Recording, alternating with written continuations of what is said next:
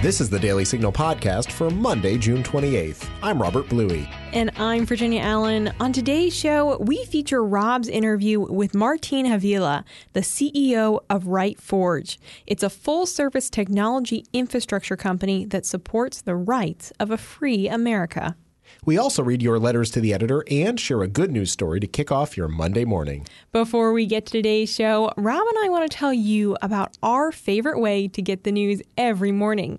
It's called the Morning Bell, and each weekday, the Daily Signal delivers the top news and commentary directly to your inbox for free. You'll be able to read about the policy debates shaping the agenda, analysis from Heritage Foundation experts, and commentary from leading conservatives like Ben Shapiro, Dennis Prager, and Cal Thomas. It's easy to sign up.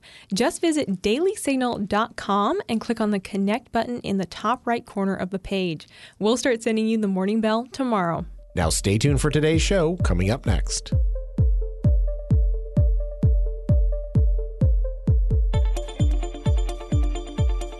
We are joined on the Daily Signal podcast today by Martine Avila, the CEO of RightForge.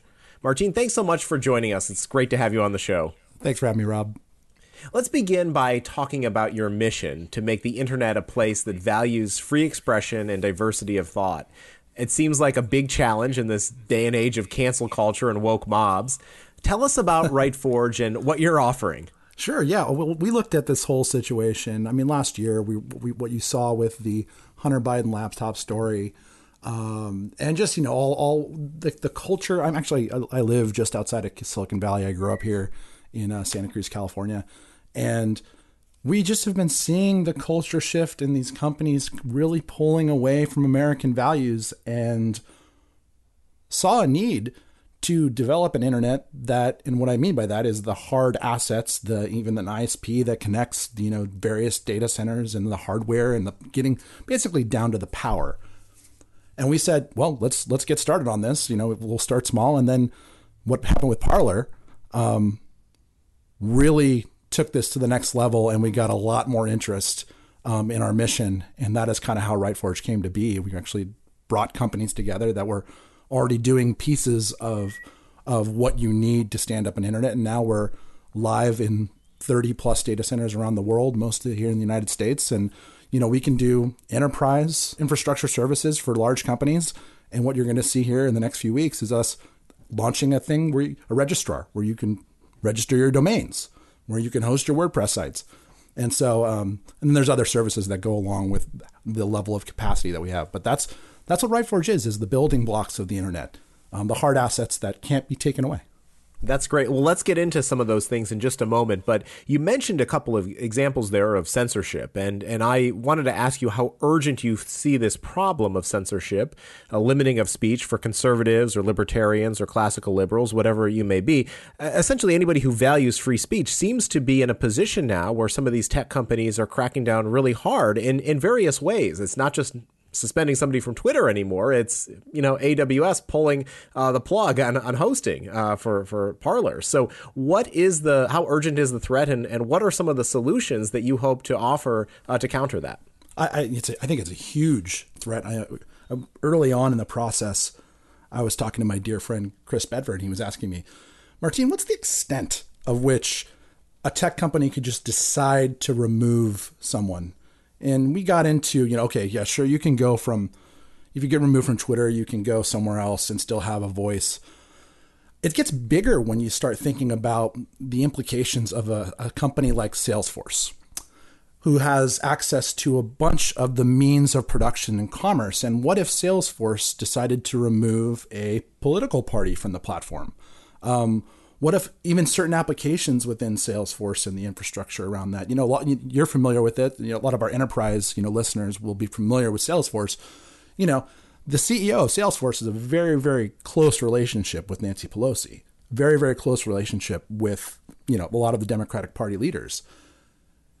If Salesforce was to remove an organization from their infrastructure, it would be nearly impossible for those companies to reconstitute in a in a quick manner and you would be losing potentially millions of dollars. Now, you know, you might say you might have recourse through like legal action, but you know, they could just choose to not re up your contract. And I think broadly that means the market itself is looking at, and I've got friends who are like, we need to rebuild a Salesforce, we need to rebuild MailChimp. And I said, you know, that's exactly right, we do. But in order to stand up those things, we needed the hard infrastructure. And that's what RightForge is, is the ability for those companies to be created on the hard assets distributed across the globe so that entrepreneurs can respond to this problem that I think is massive. I think a lot of people think it's massive. Now, in your own personal case, you taught yourself how to be a computer programmer and started a website development company back when you were in high school. Yeah. Uh, you've also worked in politics. How did those two worlds intersect and lead you to the creation of RightForge? Oh well, I uh, you know, growing up in Santa Cruz, um, with a mind towards libertarian ideas, you see the insanity of the state. I mean, even at this point, right? They've they've all but banned logging companies, but now they have a now Gavin Newsom has a five hundred million dollar plan to go out and log because there's too many trees, literally, you know, firs, redwoods, pines that they need to remove. Um, you just looking at things from Market standpoint, you know the government doesn't work, and um, you know, kind of got involved in politics here in Santa Cruz. You know, ended up working for Ron Paul in his 2008 campaign, involved with FreedomWorks, and actually did contract work for Heritage Action at one point.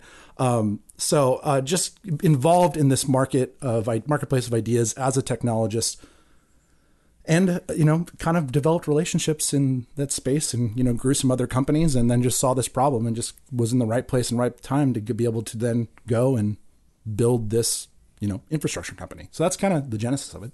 Well, we're, and we're so glad you did. As you mentioned before, uh, RightForge provides businesses, government, nonprofit organizations with an alternative on a range of services from application development to web hosting. I would imagine, you know, our listeners are familiar with some of those, but there's a lot of things that you offer that, you know, probably are even beyond my scope of understanding from a technology perspective. Can you explain how you plan to cut into the big tech behemoth's market share at, at kind of all levels that uh, of the services you're offering? I, and I think that's the key here is we're not actually trying to do everything. What we're saying simply is that if you have a hosting agreement with a company, if you have a website hosted somewhere, you can quickly bring that to RightForge.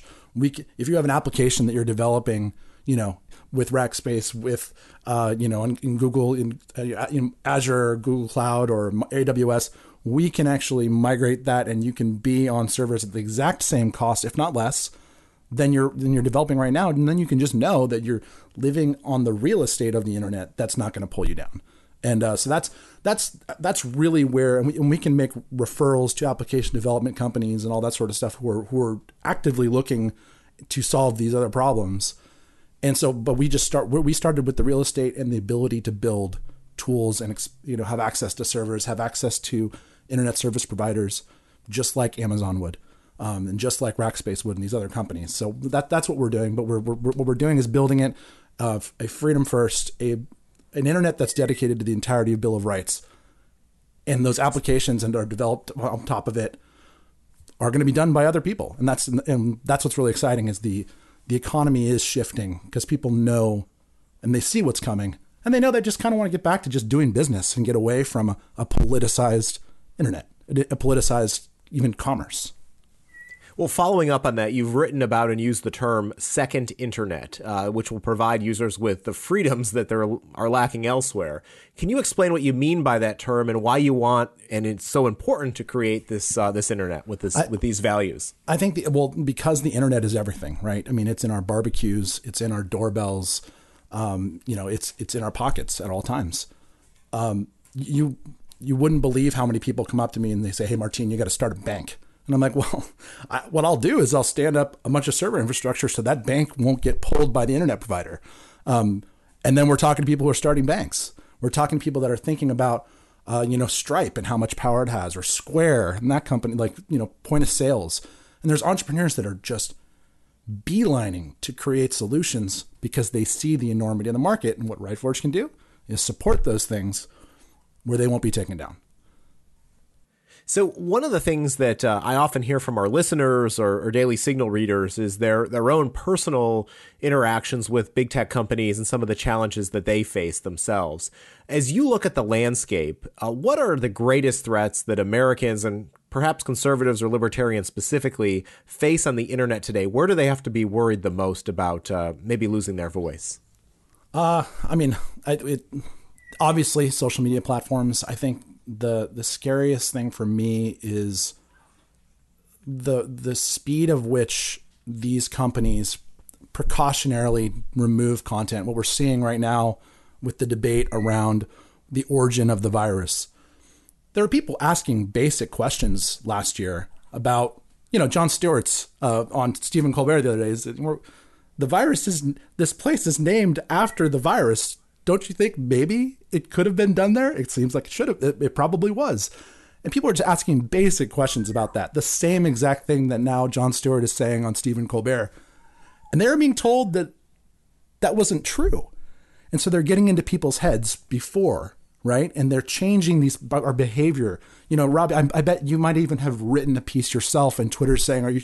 Do you want to read that before you retweet it from Heritage?" Right. That's, yes. That's that's the fear, right? Like that is. So you know that you you want to retweet this, but you got this action put in front of you that says, "Are you sure, Rob?" I've I've gotten that for nearly everything I've I've written in the last you know six months.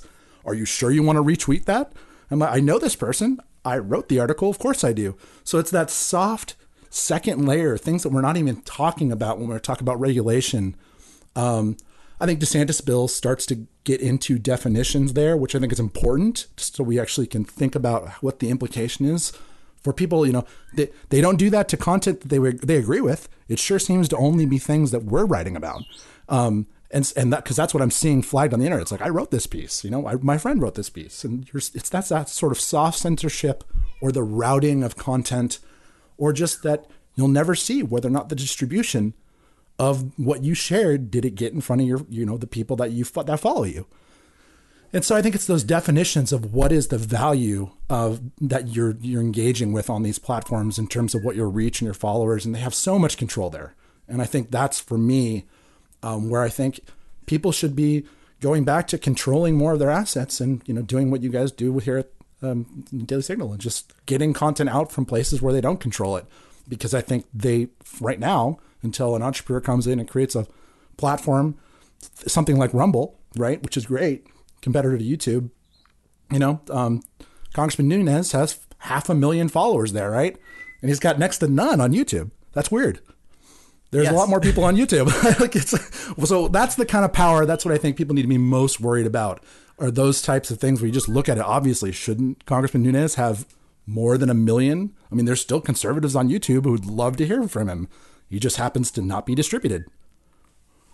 Well, as a as a tech company CEO, I want to get your opinion on a, on a, some of the the solutions that have been proposed. I mean, we hear a lot in Washington about reforming Section 230. Uh, of course, the House is moving forward on these antitrust bills. Do you have an opinion on how conservatives or libertarians should deal with this uh, from your perspective, from where you sit in California? Uh, yeah, I actually worked for Senator Lee um, on his first campaign for Senate, and I agree with everything he said this week. Um, isn't it shocking that the only people who are opposed to the regulation right now happen to be paid by big tech? People who are libertarian minded or conservative minded, who are who are thinking about the broader implications right now. Um, I think it's important to be doing that, and I think you know sh- certainly that does interface with regulation. But I think it's totally disingenuous. And in his words, this is why we can't have nice things when you have the only conservative and libertarian organizations that are lining up behind to protect big tech are literally being paid, and they're throwing their principles out, out the window right now. And I, I think that's um, really what's important right now because whatever we're going to talk about with regulation, you know, we have to be calling that out so that we can have a reasonable discussion. Um, I'm a business guy, right? I, am a political guy, so of course I know that there's a role for government at some point. I'm not openly calling for any piece of regulation, but I think that Senator Lee doing is doing right now is hugely important um, because the discussion needs to be had. And I think that's when we start actually having a fair discussion is when we start calling out where the money's come from, right? So. Well, and and obviously it's uh, it's also got the interaction between the big tech companies and government officials as well. Um, we we see that that has a big influence, and and and one of one of the alternatives that we've noticed is you mentioned uh, the Florida bill, uh, Governor Ron DeSantis. Uh, states, what role do you see states having here? Might these laboratories of democracy be an opportunity to try some things that, that maybe Washington can't get done? And uh, if you have a thought specifically on the Florida bill, but in the absence of federal legislation, do you think the states might be have a have a role in this debate? I absolutely do. Um, I just think we should not do whatever California does. Um, I think just uh, you know I live here and it's just I mean it's a mess and um, you know I think that there's been some good proposals you know at Abbott's you know the, the, the ideas are the core ideas are so important right and the states are incubators of democracy and they should be experimenting with these things um, and I think you know that's you know our first podcast was that we were ever on talking about Forge was on the Federalist. I think that's that's a great way to go about it. Um, you know the you know the big tech lobbyists are like this is going to be a total mess and all that stuff. You know, but you know states have every right to protect the rights of their citizens, and sure it's going to be challenged. Um, sure, some of it, you know. Uh, DeSantis himself even said, you know, this bill, of course, it's going to get challenged, and pieces of it are going to, you know, fall apart as it goes up. But here's what we're going to make. We're going to we're starting here. Um, so I think that's that's important. Yeah. You know, one of the things that I think people sometimes hear are Twitter CEO Jack Dorsey talking about user empowerment or Facebook CEO Mark Zuckerberg coming to Washington and giving a big speech on free expression. Do you think these companies are capable of giving users more control over their, their digital life and, and giving them an opportunity to speak freely? Or is it going to be up to companies like yours to really push them in that direction and, and create kind of that marketplace uh, that gives people that uh, alternative or, or provide some competition? Competition. Um, what's it going to take to to fulfill those promises they themselves have made? Yeah, I actually, you know, I have huge respect for the people that created these companies. Um, you know, they've created incredible products. You know, you know, Rob, you and I both know that movement-based candidates wouldn't exist, right? Donald Trump, Ron Paul, even Barack Obama, you know, Bernie Sanders, they're powered by people being able to connect together and push out information. You know what you're seeing right now with GameStop, right? A huge market shift in terms of people being able to connect and share information and get it out there rapidly and get around this before the media interferes with it or you know these big tech companies you know get their hands on these pieces of things what i look at to that question is google ads used to be an enormously effective tool at micro targeting advertising down to what people were what they were searching and when. And they've continued to abstract the ability for people to put direct advertising in and actually target specific variables. And they kind of tell you, well, now we'll just do it. We'll let our AI do it. We're going to take away this really useful tool that you had where you were measuring these specific, you know, and I, I'm very proficient at Google Ads. And so I've just been watching this abstraction of my control, even as someone who's placing advertising. And it's going more to the TV model where it's, okay, just broadly pick audiences and we'll pick that for you. So I, I think that there's there's and they, there's there's a reason why they're doing that, right? It makes them more money, right? It's it's easier to just kind of market this as a one-click tool, and I think that's what's happening. It's the the money and the profit and the ability to put advertising in front of things. That's what these companies are driven by that profit motive. So yeah, more free expression, but more opportunity to put ads in front of things equals easier buckets for advertisers to place those things in. And there's just that user control, that one to one connection. You know, photos of your grandchildren, you're going to get hit with more ads between them. You're not going to have that direct connectivity um, because there's not as much opportunity to monetize that. And so they're always kind of pulling that away and trying to get value put between that. And that space between two people connecting is the algorithms. And that's because that's money, because that's how they're making the money. So sure, more free expression, but more advertising, more space to put TV ads or, you know, whatever the way that they make money, right? So those things are two kind they're they're contrasting outcomes it certainly seems to be that way. You're absolutely correct on that. You know, you recently spoke at the Heritage Foundation's Resource Bank meeting, which brings together a broad range of conservative leaders. What was your message to them? Uh, what can they do in their own organizations uh, to make sure that we're we're pushing forward with with these ideas that you spoke about? And and what does success look like to you if they they adopt those ideas that you spoke to them about? Well, I mean, for for our company, it's um, being able to just move folks over and say, hey, look, get get start doing business with a company that can take you, stand your website up, and get your infrastructure up on a company that believes in these values because we are going out and trying to help other entrepreneurs and other tech companies stand up infrastructure at, at a, the same cost as Amazon and those sorts of things. So success means creating an ecosystem whereby eventually we can have entrepreneurs with the technologies of tomorrow solving problems that Salesforce and companies like that solve today. Big tech companies that control a lot of our livelihoods um, through just being the apparatus by which we connect with each other.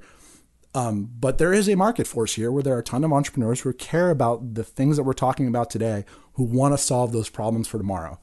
And so success to me is that ecosystem of all these companies succeeding and growing and then being able to offer alternatives to groups like yours for, you know, video streaming or, you know, customer relationship management or even connectivity, you know, even texting and those sorts of things.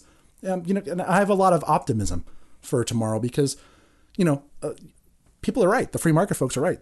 The internet's going to change and there's going to be new tools available. But, you know, today we're dealing with these big behemoths, but there are people that are responding to it in an entrepreneurial way, in, an, you know, in the American way, frankly. Martine, one more question for you. For our listeners who are asking what they can and should do, how do they learn more about RightForge and how can they, they get involved and connect with you if they themselves are running a nonprofit or business and want to utilize your services or, you know, just uh, are an individual who wants to contribute in a positive way? Absolutely. RightForge.com. We're going to be launching a new site here in the next few weeks, um, which will have a lot more features. But just for now, sign up um, and we'll get in touch. Um, we got our team. Actually, we have an office space in DC, um, and so um, we're based in DC and Raleigh, and have a spot out here in California, Northern California, and LA, and uh, building one out in, in Florida. So. Um, you know, we're, we're there for you. We're going to be launching some really cool tools. You'll be able to just register domains, launch your your WordPress sites, and then we're continuing doing our enterprise. So, you know, medium to large nonprofits, um, you know, getting their infrastructure moved over. So, yeah, that's rightforge.com. It's fantastic. Uh, Martine Avila, thanks so much for the work you're doing at RightForge and being a guest on the Daily Signal podcast. It's great to talk to you about this. Thank you for everything you guys are doing. Really appreciate it, Rob. Thank you. I'm Zach Smith. And I'm Giancarlo Canaparo. And if you want to understand what's happening at the Supreme Court, be sure to check out SCOTUS 101, a Heritage Foundation podcast. We take a look at the cases, the personalities, and the gossip at the highest court in the land. Be sure to subscribe on Spotify, Apple Podcasts, or wherever else you find your podcasts. It's SCOTUS 101. Thanks for sending us your letters to the editor. Each Monday, we feature our favorites on this show. Virginia, who's up first? In response to the Daily Signal's recent story on the organization Second Vote, Kiki Hendred writes, Thank you so much. I have wanted one place to go to see what companies support and don't support. You'll hear things here and there, like the Georgia issue with Major League Baseball. I've stopped buying Coke products and won't fly Delta, but that was easy to discover because it was showcased on Tucker and Hannity. I am excited about Second Vote, and it has inspired me to do more than just stay away from certain stores. Love the Daily Signal, my number one news source. Keep up the good work. Well, thank you so much for that letter. We certainly appreciate it. And in response to my interview with Pastor James Ward Jr., Brenda Lee Allure writes, I agree that we need a new perspective on race. The Bible and our Lord and Savior has given us the best guide to live together as one. I have ordered Pastor Ward's book and look forward to reading it and sharing it with my family and friends. May God bless you. Thanks so much for sending your letters to the editor. Your letter could be featured on next week's show. So send an email to letters at dailysignal.com. Conservative women, conservative feminists. It's true, we do exist. I'm Virginia Allen, and every Thursday morning on Problematic Women, Lauren Evans and I sort through the news to bring you stories and interviews that are of particular interest to conservative leaning or problematic women. That is, women whose views and opinions are often excluded or mocked by those on the so called feminist left. We talk about everything from pop culture to policy and politics. Search for Problematic Women wherever you get your podcasts. Virginia, you have a good news story to share with us today. Over to you. Thanks so much, Rob. There is something about basketball that has a way of bringing people together. And in one Chicago community, the sport has done just that. Police officers from Chicago's 6th District recently noticed a group of young people playing basketball with a milk crate for a hoop.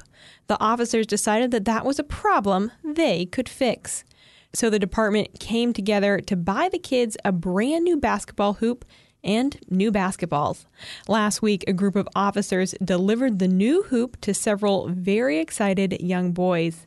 Chicago Police Superintendent David O. Brown shared a couple videos on Twitter of the memorable day, writing, Not only did this make the kids happy, but it made my day too. All right, go ahead and look. Go ahead and look. Thank you! Is that a little bit better? Yeah. Yeah? You cool with that? Aww.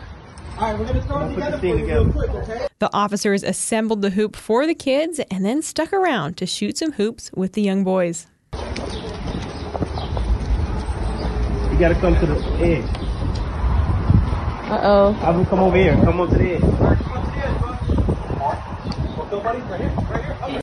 It was a very good day in Chicago, and it's certainly encouraging to see our men and women in uniform making such an impact on the next generation, even through something as simple as a hoop and a few new basketballs. Virginia, thanks so much for sharing. We're going to leave it there for today. You can find the Daily Signal podcast on the Ricochet Audio Network. All of our shows are available at dailysignal.com slash podcasts. You can also subscribe on Apple Podcasts, Google Play, or your favorite podcast app. You can even find us on iHeartRadio. And be sure to listen every weekday by adding the Daily Signal podcast as part of your Alexa flash briefing. If you like what you hear, please leave us a review and a five-star rating. It means a lot to us and helps us spread the word to other listeners. Be sure to follow us on Twitter at Daily Signal and Facebook.com slash The Daily Signal News. Have a great week. The Daily Signal podcast is brought to you by more than half a million members of the Heritage Foundation. It is executive produced by Rob Bluey and Virginia Allen. Sound designed by Lauren Evans, Mark Guiney, and John Popp. For more information, visit dailysignal.com.